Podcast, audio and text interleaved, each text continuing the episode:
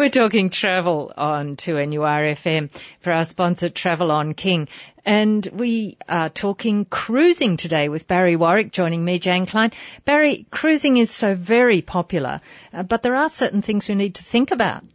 Yes, Jane, there's a, a, lot of things to take into consideration when finding a cruise and picking the right one can make the difference between having a fantastic holiday and something that is a little bit lackluster or even downright horrible. So, uh, first of all, you've got to give a little bit of thought to what sort of cruise that you want. So I suppose the first thing you need to think about is which ship. Exactly. Or boat. Not, not ship, uh, which company, uh, what size, and they're all really important. Uh, the other thing is, do you want something where cruising is the main focus and all the things that the, a larger ship has to offer with entertainment, uh, plenty of dining, plenty of places to get lost, um, or do you need somewhere to uh, that, that you want to be uh, checking out the ports and the ports are the main focus as opposed to the shipboard life. So of course you can go on the high seas in your big ship or you can go coast hopping, can't you, as that, well? That's, that's another right. thought. And one of the major advantages of the smaller ships is that they get into uh, ports that the larger ships just can't get into. And it can also have a bearing on where they actually dock. Uh, some of the smaller ships can go right into port so that you can actually step off and step into town. Uh, St. Petersburg is a good example of this. The larger ships have to anchor out and they can be a, a couple of miles further out than some of the smaller ships that go right in the harbour. And there are small ships, there are medium-sized ships, and there are large ships. So, and then there are mega ships. So, there there are a lot of choices out there to um, take into consideration when you're booking a, a, a cruise. If you're going out on an open sea passage, is it better to be in a bigger ship or a smaller ship? Well, that's one of the advantages of the bigger ship in the open sea.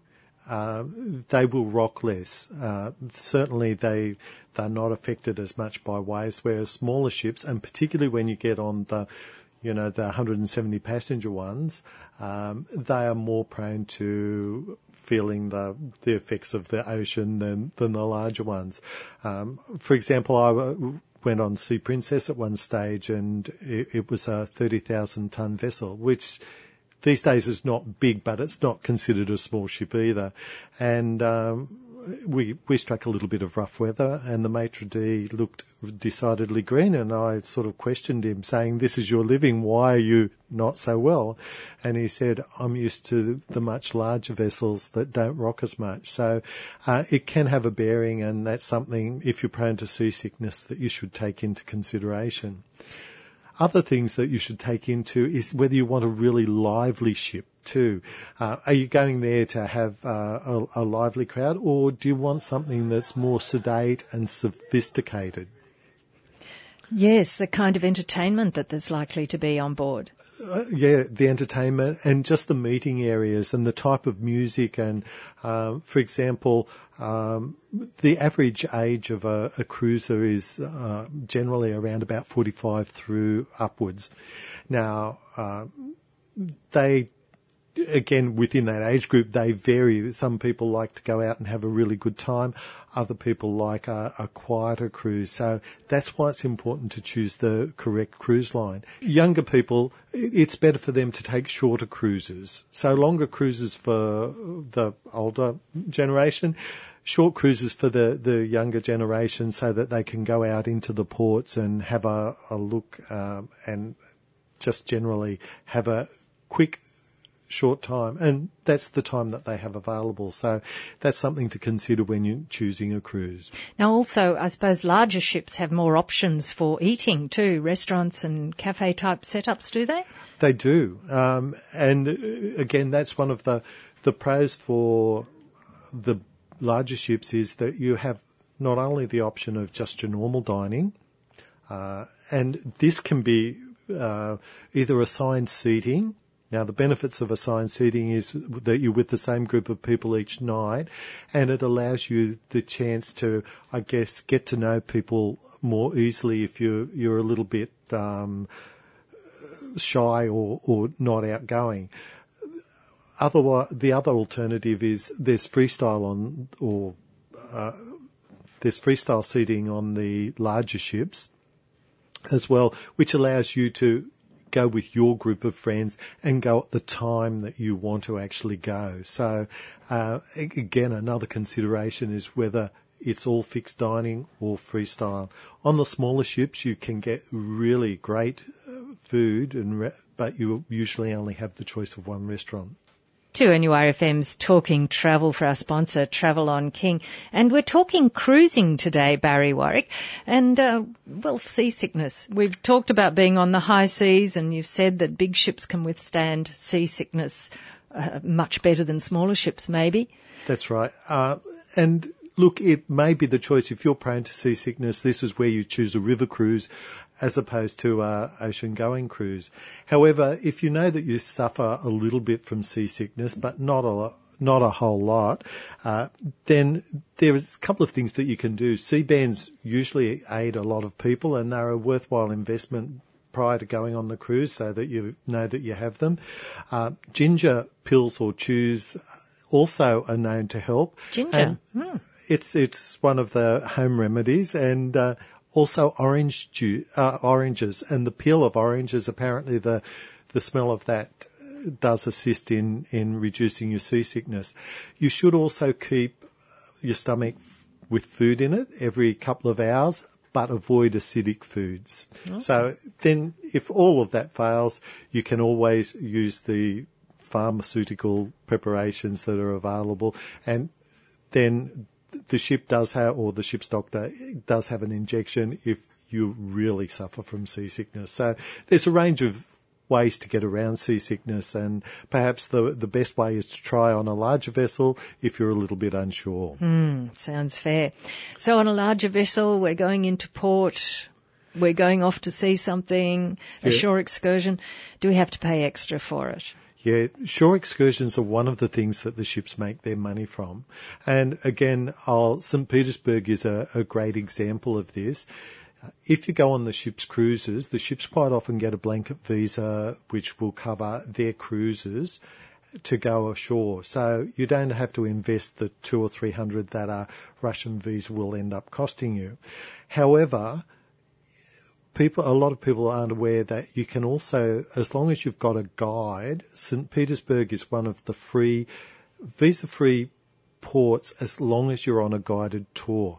So you can actually arrange a shore excursion outside the ship for around about 30 to 50% less than what the ship will charge you and know that you you're still going to get to see everything that you want to, but don't need to have a Russian visa. However, if you want to wander around the port, you do have to have a Russian visa. And you organise that yourself? You or your travel agent organises mm. that prior to going, and it's really important. Even the uh, shore excursions uh, that you organise outside must be done well in advance, so that you've got the paperwork that you can present to the ship, so that you can then actually get off the ship when you're you're in port. Now, is that procedure the same? This visa free if you're on a guided tour in other countries? Um, it varies from country to country, so it's something that uh, travel agents will uh, certainly assist you with in telling you where and when you need to have a visa. For most ports in Europe, Australians are really, really lucky and they don't need to have visas. But there are other nationalities that do require a visa for just about any country that they visit. Uh, and if you're doing a, a line voyage, say between Sydney and Southampton, if you're calling into India, for example, you would need to have a visa. Otherwise, you will have to stay on board ship.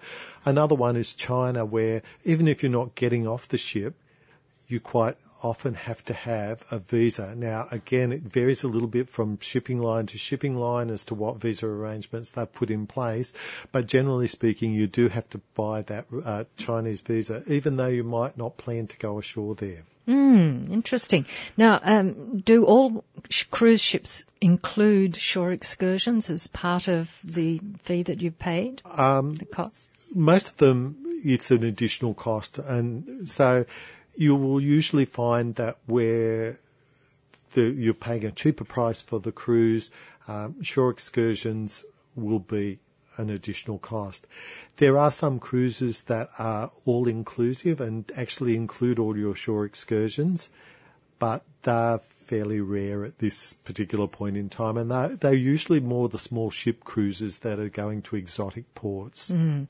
Now, finally, on cruising, perhaps, well, we may mention them in the next segment, I suppose, hot deals, but uh, repositioning cruises. Now, that's a class of its own in some ways. Repositioning cruises, they certainly are, Jane, and one of the, the good things about uh, repositioning cruises are they're usually cheaper. Now, a repositioning cruise would be, say, from Rio de Janeiro to Europe, uh, from Alaska to the Caribbean, or vice versa, or um, Europe to Florida. So there are a number of them, and so you go to ports that you probably wouldn't normally go to.